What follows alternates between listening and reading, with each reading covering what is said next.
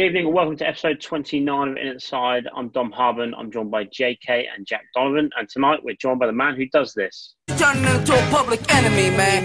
Now remember that line you was kicking to me on the way out to LA Lounge in Queens while we was in the car on our way to the shop?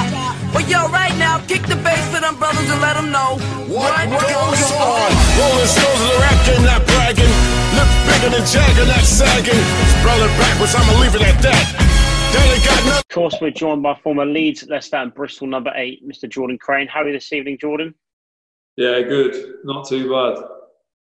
Good, good. How's uh, how's lockdown been treating you? Obviously, uh, cutting the season short, seemingly, um, and then obviously you announcing well your retirement sort of last week.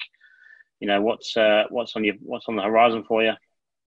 Um, so yeah, lockdown's been good. It was sort of at the beginning. It was sort of, am I still going to play? Am I not going to play? Um, are we going to get the season going again? Um, and then the thought of going for another pre-season, I thought to finish off the season, I thought not for me. Um, so no, so I'm um, this year I did like a dual uh, coaching and playing role, uh, coaching the under 18s, the, the Bristol Academy. So um, you know I'm going to take that full time next next year. Well, already have. So um, yeah, looking forward to it. It's a good, smooth transition to what, what I want to do after, so it's good. Good, good. So just touching on your playing career, obviously, notice you're a bit of a footballer to start off with before you uh, switched to rugby union. What was, uh, I mean, what was that all about, really? Uh, no, I played football till I was 14. Me and my brother, uh, both football man. My brother went on to he he did a YTS with West Brom, played for Burton Albion, Rushden and Diamonds. Um, play play he still plays non-league football now, semi-professional. And you know, we're both our dad both made us play in goal, which is not the most exciting position. Um, so I sort of got to the stage where I was I was in the West Brom Germany Academy at 13. You're playing in goal, you play half a game a week at 13, that's not what you want to do. Um, mm. I, I went to high school, all my friendship group changed, they all played rugby. Um, I got in the county team, they were like, why don't you come and play rugby with us? So uh, ended up down Worcester Mini and Juniors and and went from there and uh, never looked back really. Sort of two, three years later, got a scholarship to go play rugby at Colston's. Brilliant. Perfect. But where, uh, did the, where, did, where did the lead going all the way up to Leeds come about? All the way up to Leeds. So that's a big, that's a big, uh, big trek from Colston's yeah. to Leeds. so I was in the I was in the Bath Academy. Um, so basically, they paid fifty percent of all the boys' scholarships to go to Colston's. Um, so the Colston's team was ridiculous. We had sort of eighteen schoolboy internationals in our first team seven or eight of us from my year went on to play professional. It was ridiculous team, but um, yeah. So and then that relationship sort of in my last year it sort of broke down between Bath and Colston's, and they there was like myself, Tom Varndell, Shane Geraghty. Um, we were all in the Bath Academy, and none of us ended up going there. I went and met with John Connolly and he was like, "No, nah, you're too small to play second row. You're not quick enough to play back row. We don't want to sign you." So I was like, "Oh, great. What am I going to do now?" I just captain England under 18s. I thought, "Oh, I must be all right." Um, I went and met with Nigel Melville at Gloucester. Uh, they were keen to, to sign me and go to Hartpury. And Stuart Lancaster was peppering me for ages to go to Leeds. And you know, I just like the amount of love that they showed me and how much they wanted me to go there. And, you know, they had aspirations for me to play early on uh, with Phil Davies there as well. Um, I just couldn't turn the opportunity down because I thought, a young lad, I want to play as soon as I can, uh, senior rugby, and went there, played at 18, um, played A League, played first team, played Parker Pen Cup, played all of it my uh, 18. I played 50 game, 50 senior games by the age of before I was 20. So it was, it was, that was the reason behind the move to Leeds, really, and Stuart Lancaster. Good old Yorkshire hospitality. Eh? It's, it's all about. Um, I was just going to ask Jordan because obviously Don mentioned about your footballing skills. how much of that came in handy for the Heineken Cup semi at Millennium? Oh, the, the question that all everybody wants to know about the, the shootout, you know, is the, the claim to fame. But uh, you know, it was it was one of those things where growing up, all I wanted to be was a footballer. So when you do that, you dream of like scoring the winning penalty in the FA Cup final or something like that, and and being a footballer it, through the age groups and stuff like that, I'd kick goals and stuff like that anyway. And then when you when it becomes more serious and becomes professional, you just nah, you're not kicking. You're a forward. You don't kick. Um, so like it was almost I knew that I could I could kick, but um, as soon as soon as it went into penalties, we didn't even know that it was going into penalties. To be honest, after 100 minutes, you were pretty delirious um, anyway. And they say, "Oh, this is a penalty shootout," so you get a few guys step forward and go, "Yeah, I'll take it," and then the rest of the guys go to the back of the, the huddle. But I was one. I was confident. I was like, "Yeah, yeah, I'll take one." Um, like I'd have took one earlier, but um, you know as fate had it, I happened to be last up. It was lucky because Harry Ellis was after me and he was crapping himself that much. He was trying to go to the other end of the pitch to try and practice before he could, uh, before he could go. So it was a good job I, I managed to finish it there and then, yeah. Brilliant. I was I was going to ask. Obviously, you've said about your coaching with Bristol under 18s and everything, and obviously you're already in that role. During lockdown, is that something you've managed to have communication with the boys who are in that setup? And yeah, so um, what we did straight away was WhatsApp groups were set up. Um, you know, all training plans were sent through.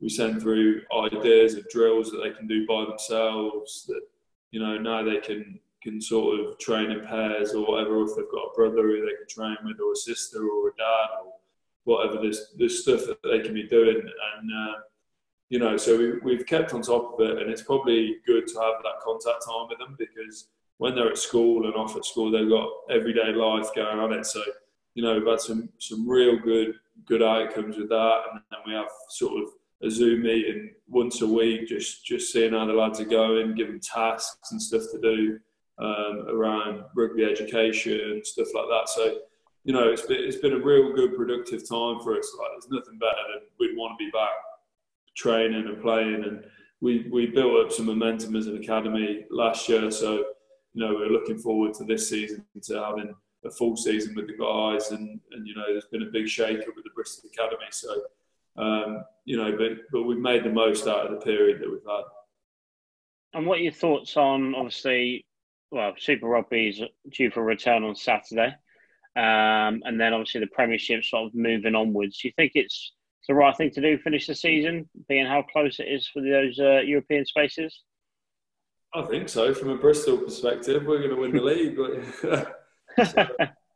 oh, oh, big words. no, I think um, I think it'd just be it, if you can finish it, why not? Um, yeah. You know, if it doesn't affect the long term nature of the game, uh, it's sort of a it's a funny period, isn't it? Because the boys have never have had this much time off for their bodies to settle down, their bodies to recover. Um, you know, probably the international guys now have been crying for a period like this to to, to get their bodies back in working order. Um, you know, as long as it doesn't have an effect of all of a sudden you go from August the 15th until July next year or to August next year, without without rest, and it's not safe for the players. Um, I don't see why not finish the season. And you know, they talk about it helping out, sorting out the global calendar and, and stuff like that. So, you know, it, it might be a good thing for the sport. Yeah, and it's a lot of that is because obviously there's been talk as well about Six Nations, whether to make it a home and away fixture and everything. And like you were saying, a lot of the international boys probably sort of crying out for this at the moment.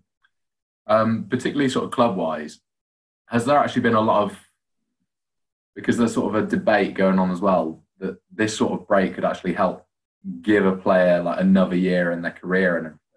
Is that something a lot of the Bristol boys have sort of spoken about? Are they feeling the benefits? Um, I can only speak from my experience. Um, obviously, I don't have to go back and play, but my body feels ten times better. It was pretty much shot by the end of it, but I was ready to be put down anyway, so it didn't really matter. Um, no, I can only only only presume that the boys are feeling better.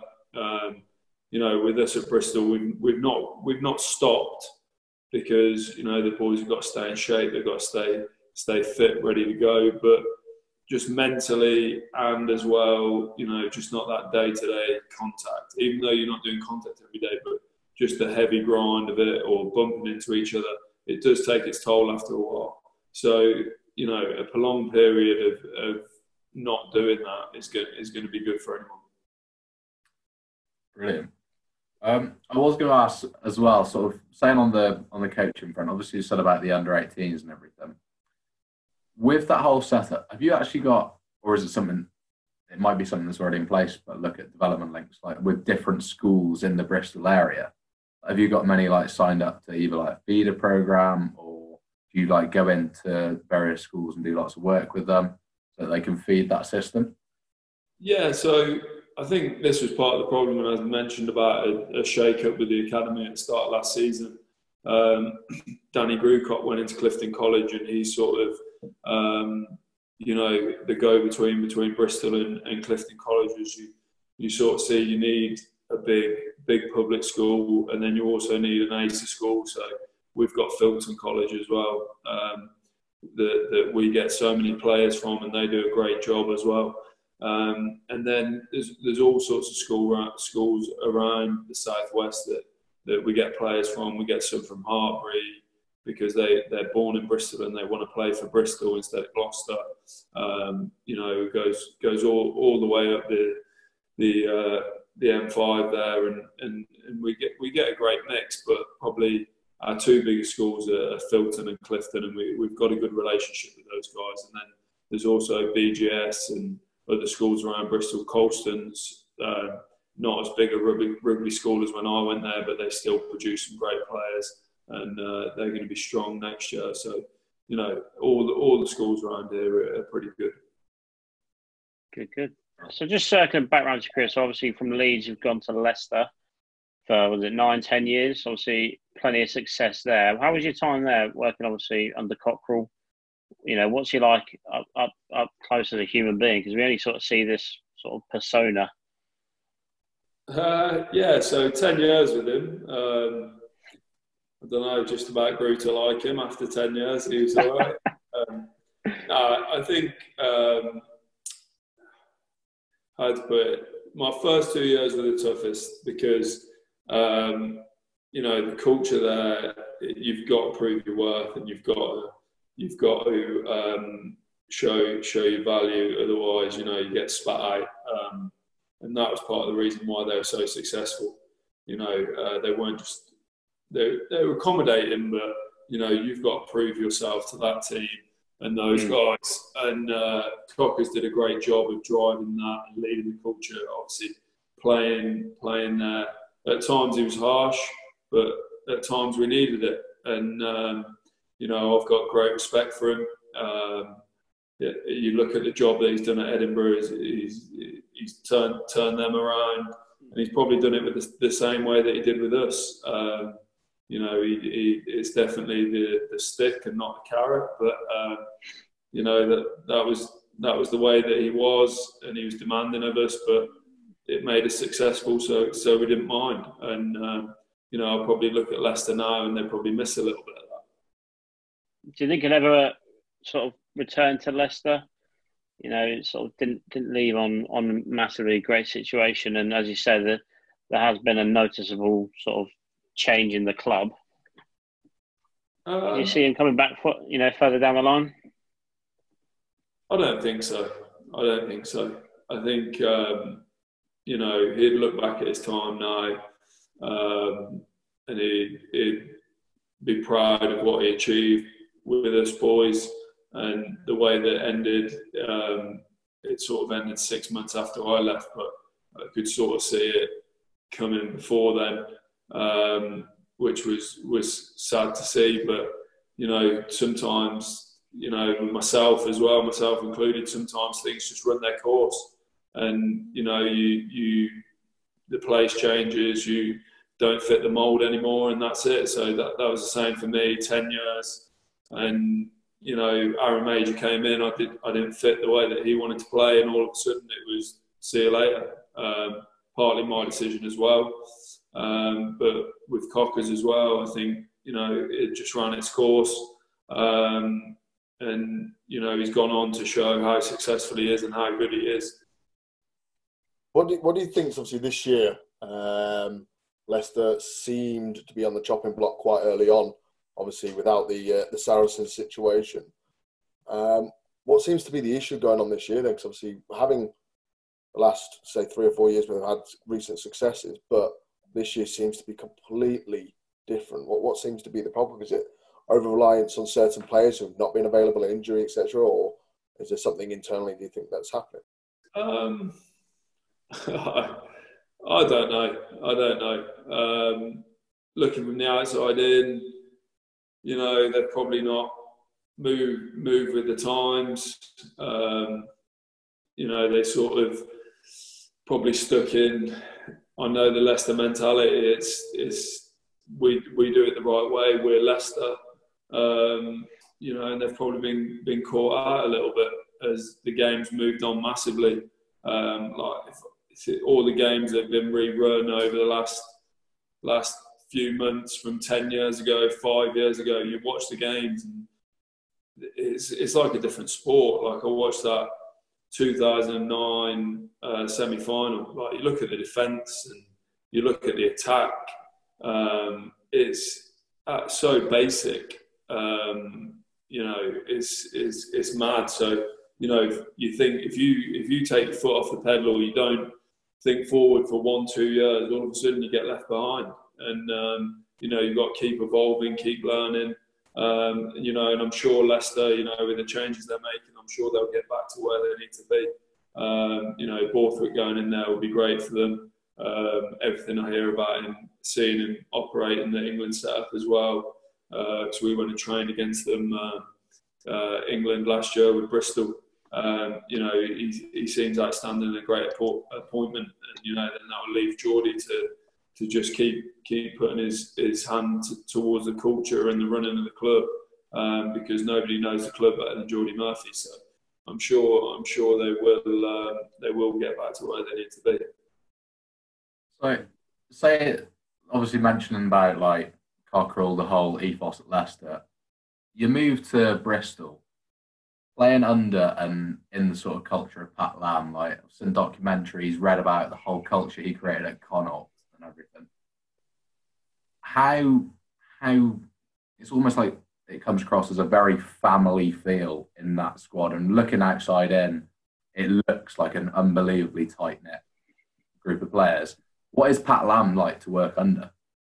Um, yeah, I, I, can't speak highly enough of Pat. You know, um, if I take you back to when I first signed for Bristol, uh, you know, I got sold the dream, sold the vision. You know, we're gonna we're gonna do this. They had the stadium uh, at the back of that, everything. Andy Robinson was the coach, um, so I was like, yeah, sounds great. I was 29, 30. I thought, you know, my last few years of my career, let's do something real special. Get get Bristol back up where they need to be and the first year was absolutely horrendous. Um, we went through three head coaches. The club was pretty unstable. It was very rocky. And uh, you know, for me, I was tarnished with that brush. Pat Lam coming in, not really, not coaching in England, not knowing that much about me, only yeah. what he'd seen me being part of that team.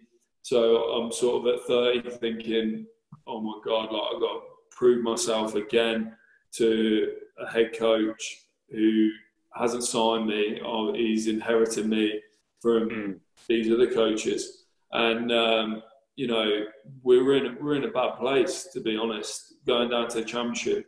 It'd have been tough to get back out if we'd have kept going on the same road we're going. And Pat just come in and completely changed everything about the club the culture, the vision, the way that we did things, the, the game plan, the way that we wanted to play the game it was absolutely something that I've never seen before. And for, for one man, he, he brought in some people with him who facilitated and helped him. Conor McPhillips is massive for him. Uh, but he's the hardest hardest working guy I've seen. Um, you know, and the culture in that it's just grown and grown each year that we've we've been together, and now it's truly you know his team, all the guys that he wants. Um, you know, he signed them, and uh, you know he's really put the club back together and, and got them back. And the dream that I signed up for, um, he's he's managed to deliver. Do you think um, things are going to be a lot more equal given the salary cap's being reduced down to 5 million now. Obviously, in 2022 23 season, the, uh, the marquee player is going to be now down to one.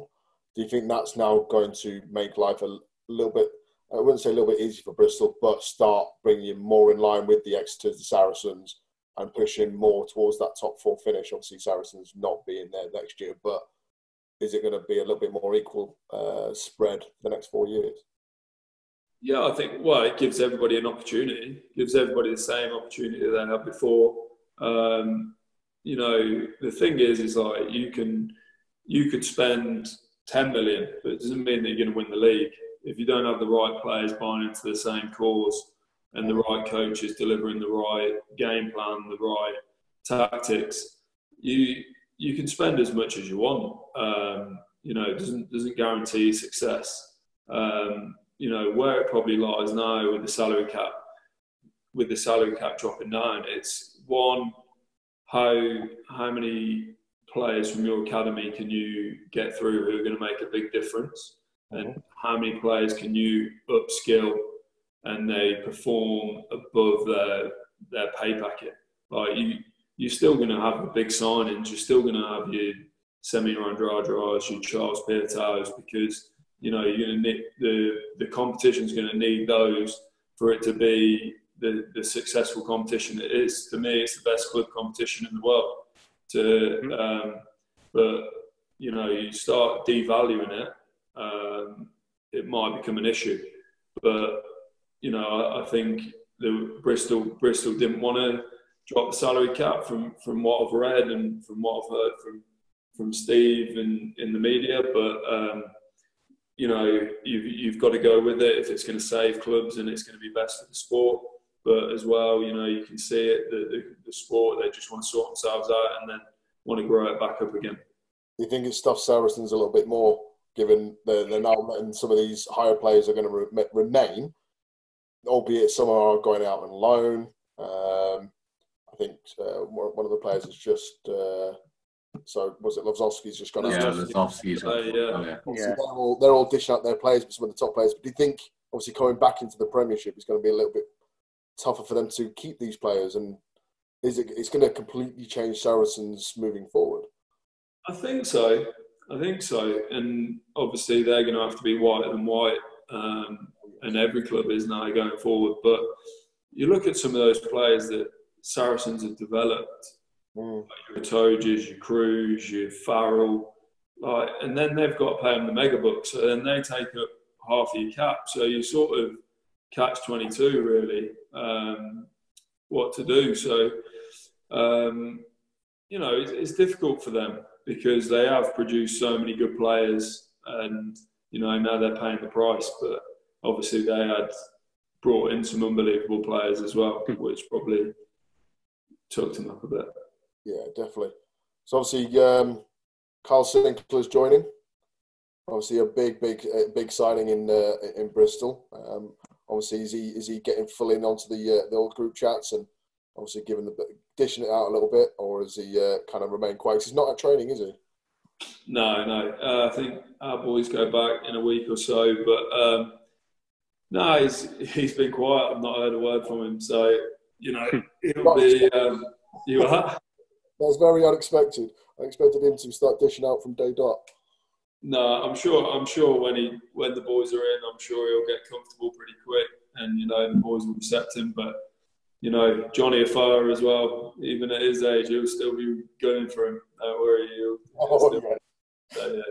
But he's definitely a big sign for you guys. Is, is there any any more on the horizon, or is it obviously? I know you probably can't name names, but is there any more suspected to be uh, coming across that are going to see Bristol move to that next level? No, I don't think so. I think you know the business that they've done has been good. Obviously, Semi Radradra that mentioned, Kyle Sinckler, Mitch Eadie coming back. Um, you know, some some real good good players, and then with a mix of uh, some young lads coming through as well. So, um, you know, as we, we spoke about, if you want to stay in the cap, you've got to get that mix and you've got to get that balance right. Um, you know, and I think they've done that. And, um, you know, that's probably the way that it's going to be for most teams recruiting now. If you look at Pat's model and the, the way that he's done it, he sort of brings in the stardust, but then he also promotes within and finds some good guys from the championship and upskills those. Um, you know, and that's probably the way that, that rugby's going now. Obviously, you mentioned the championship there, and obviously that's now going to become hot topic. Um, given they've already lost 50% of their funding. Most clubs have now gone into the old, uh, we're going to have to go semi, um, semi full time. We're going to have to go part time. Yeah. The end for them, uh, in the sense of this is the way forward where it's going to end up being a 13 team, 13, 14 team premiership and the championship's kind of now screwed, essentially? Or do you think they'll survive this? Because there is talks of them splitting off and pissing off elsewhere.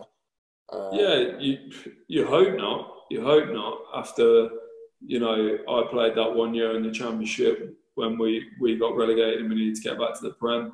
Mm-hmm. Um, you know, you really hope not because there's some great clubs down there. You know, some real traditional old clubs as well.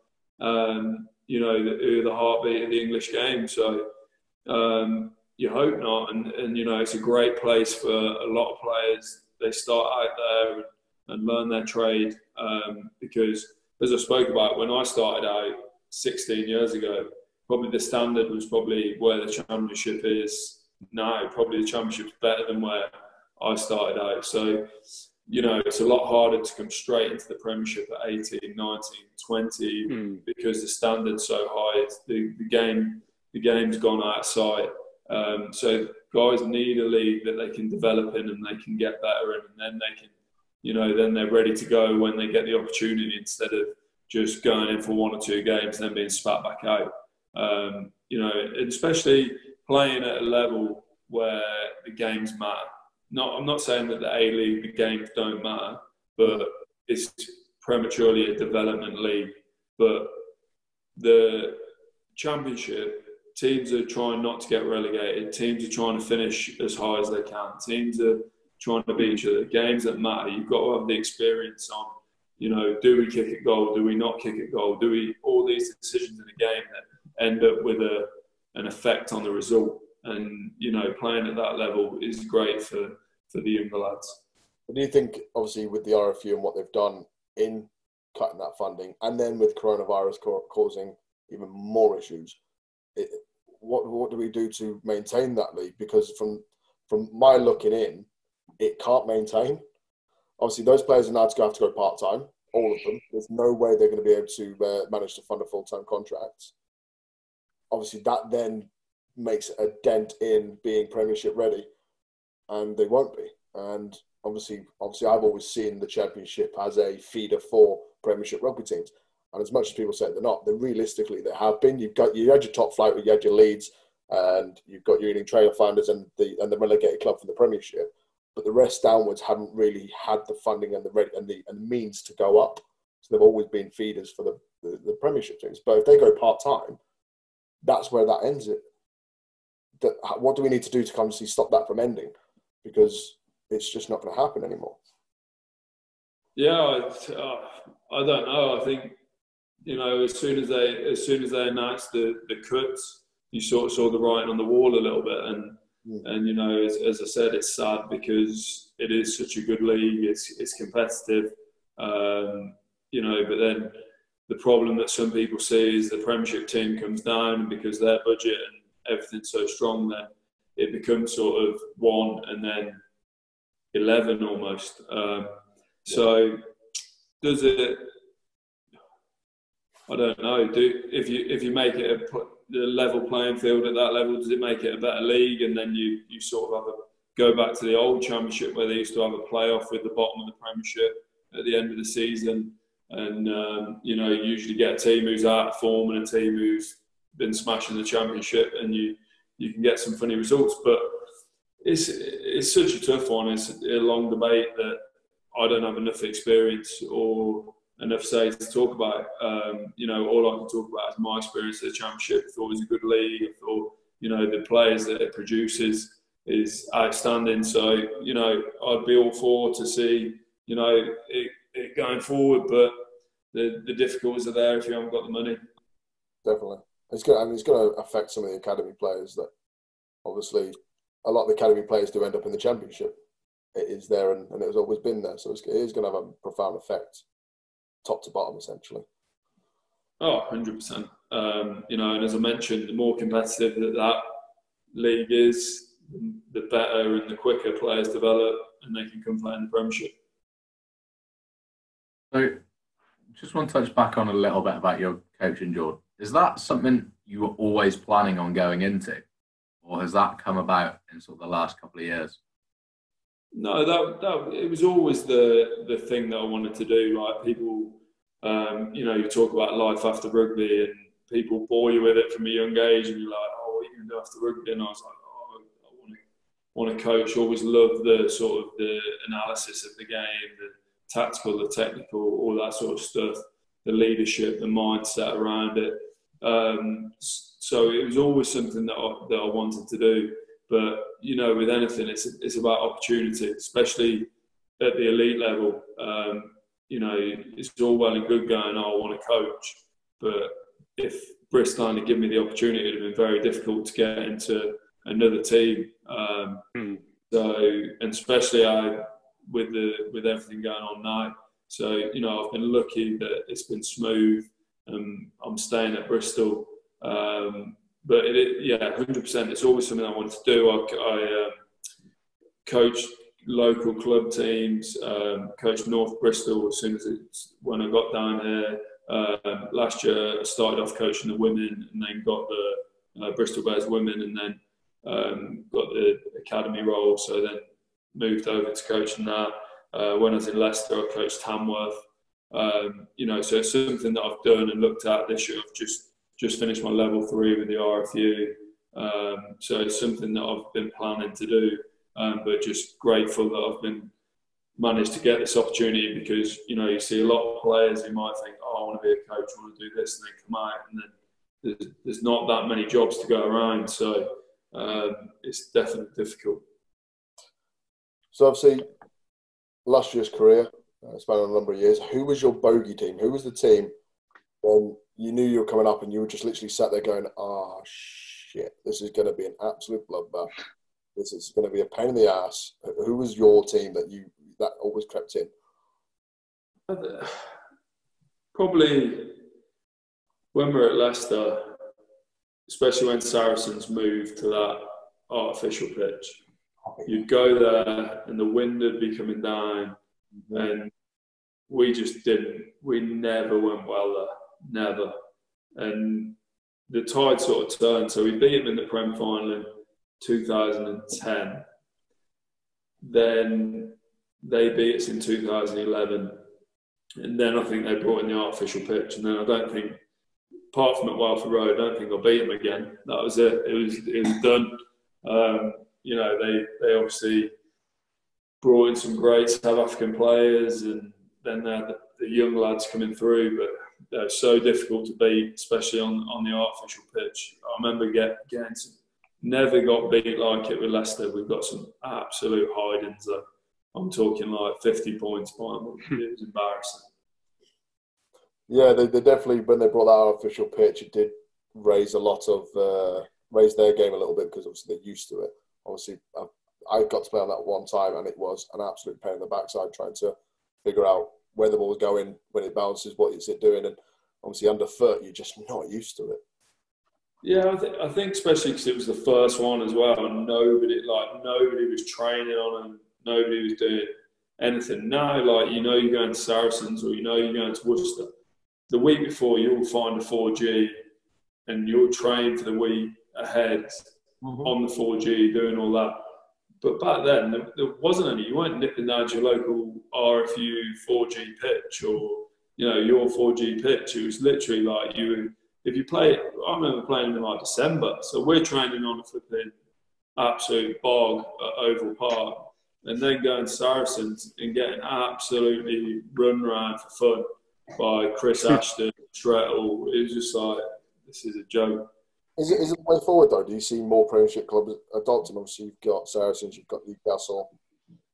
Is it going to move forward? To obviously, because it is easier to train on, it does last a lot longer, and obviously, yeah. But go down, like, go down the bar on a boggy week. Obviously, that bottom corner is just an absolute pain in the backside. But yeah, um, personally, like I'm not a massive fan, but that was probably because the way that I played the game and the way that that pitch was. Like, obviously, not the quickest, so didn't really enjoy it. But um, probably I've got a different perspective now. So, doing the under 18s and the Academy League runs December to January. So, you do all the games are on 4G, all the training's on 4G because you need the you need it available to be able to go. So you think the last four or five years of players, that's all they've known. That's all they've done is 4G. So, yeah. you know, the next generation of players, they're probably going to be like, yeah, I love it. Love playing on that. Um, where probably my generation and a bit before me, they're like, oh, this, is, this is horrible. My knees are killing after being on it. And my back's gone and all of that. But, you know, if you're used to something, it, it becomes easier. But for me, you can't beat a Desso pitch at Exeter or Ashton Gate, those sort of pitches. Just unbelievable. For me, rugby should be played on grass and in mud. It depends on uh, which position you play. Obviously, I'm, I'm in the same generation as yourself. Obviously, Jack and Dom aren't. Um, obviously, if you're a forward. Were you before then? What? I was say you're well well past it. But um, obviously, as a back, I love 4G. So, see, I was at Keighley and they just got it in as a back. Absolutely loved it. As long as you didn't let it bounce, it was great. Forwards, hated it every single time. But I, I guess it does come down to positions because under foot, you're always on the ground. Obviously, as a, as a winger, I hate getting tackled. Um, too soft for that sort of shit. But yeah, it's definitely, uh, I think moving forward, a lot of the new school kind of forwards will get used to it. Yeah, and I, I, but I think like you saw, you see those Desso pitches, like they're not nowhere near the boggy pitches that you used to play on ten years ago. They're immaculate. Um, mm. You know, half and half, so you get the best of both, really. Definitely. It's interesting you saying about that, JK, because which like, bit about that you're young and I'm old, or no, saying about the pitches as a back, because like playing sort of like South Wales area and stuff. Mm. Playing nine and ten, I would love playing on a grass pitch, particularly if it was wet, because I felt like you could manipulate the ball quite well, whether you were kicking it or whether you were using the forwards and everything. As a back, I far preferred. Like you stand still, you don't do anything. Maybe it's just it's one of those where like I feel you get more of a. Um, I prefer like the you don't know what's going to happen on grass. Really, I just felt like it was a bit it was better in general for me, I felt safer underfoot, like transferring weight and everything. So, well, I, I, still, I still fail to believe both of your backs, but anyway.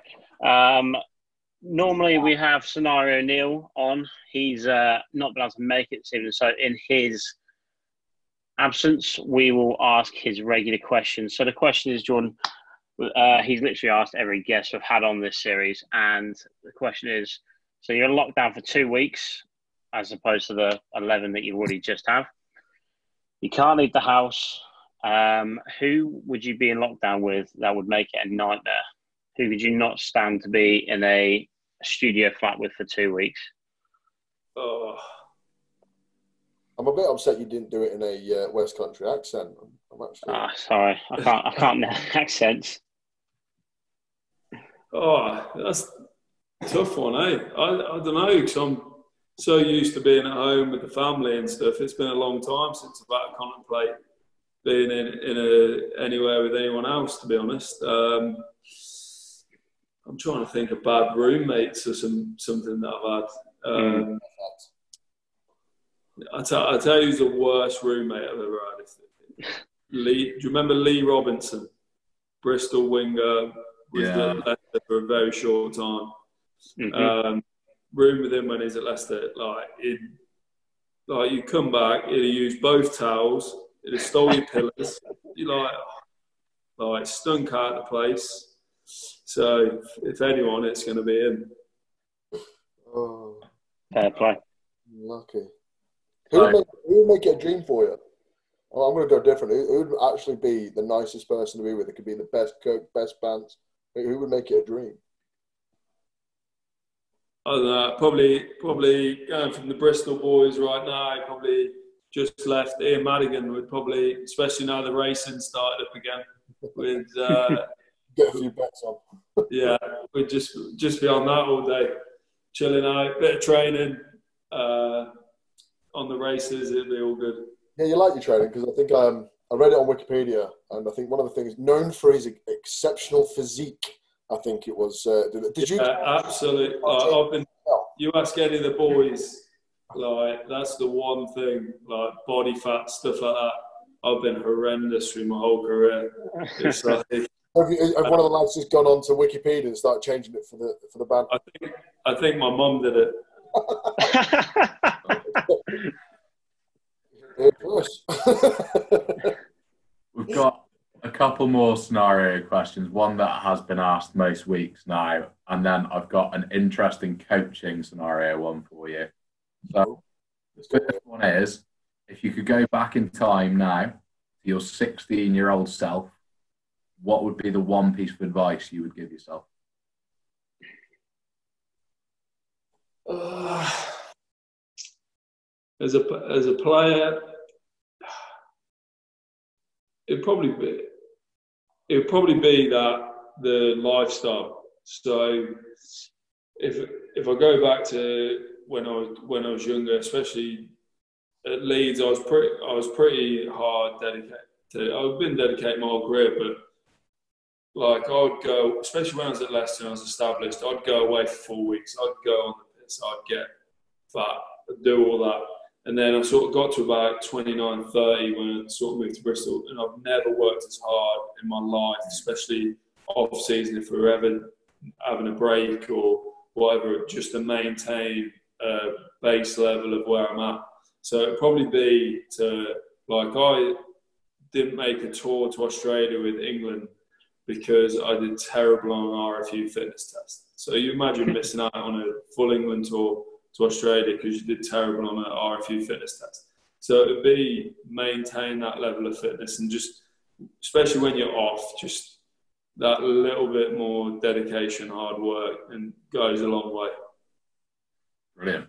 And the other one, Neil often asks um, scenario which is alcohol related. As as some people know, alcohol is not my best friend at the moment, so I'm going to and uh, I'm going to ask a coaching related one, which is you're a bit like uh, Dr. Frankenstein in this case, and you get to create your dream coach from any three coaches you've had. Which three coaches would you combine to create the ultimate coach? The, Can't say- the, can't say Pat Lam just because he's your coach now. That doesn't count. You can't say Pat Lam just because he's the coach now. okay, so not Pat. So if we go through probably the ones who had the most influence on me, so um, Stuart Lancaster, Lad. Cockers, Matt O'Connor. Nice. Perfect. Nice one. Well, uh, Jordan, thank you very much for your time this evening. It's been a, uh, been a pleasure to have you on. And uh, yeah, thank you very much. And uh, we'll catch you soon. Good luck with your uh, your your new job and uh, when the season gets going. And uh, yeah, we'll uh, speak to you soon. Cheers, guys. Jordan. Thanks very much. Cheers, Jordan.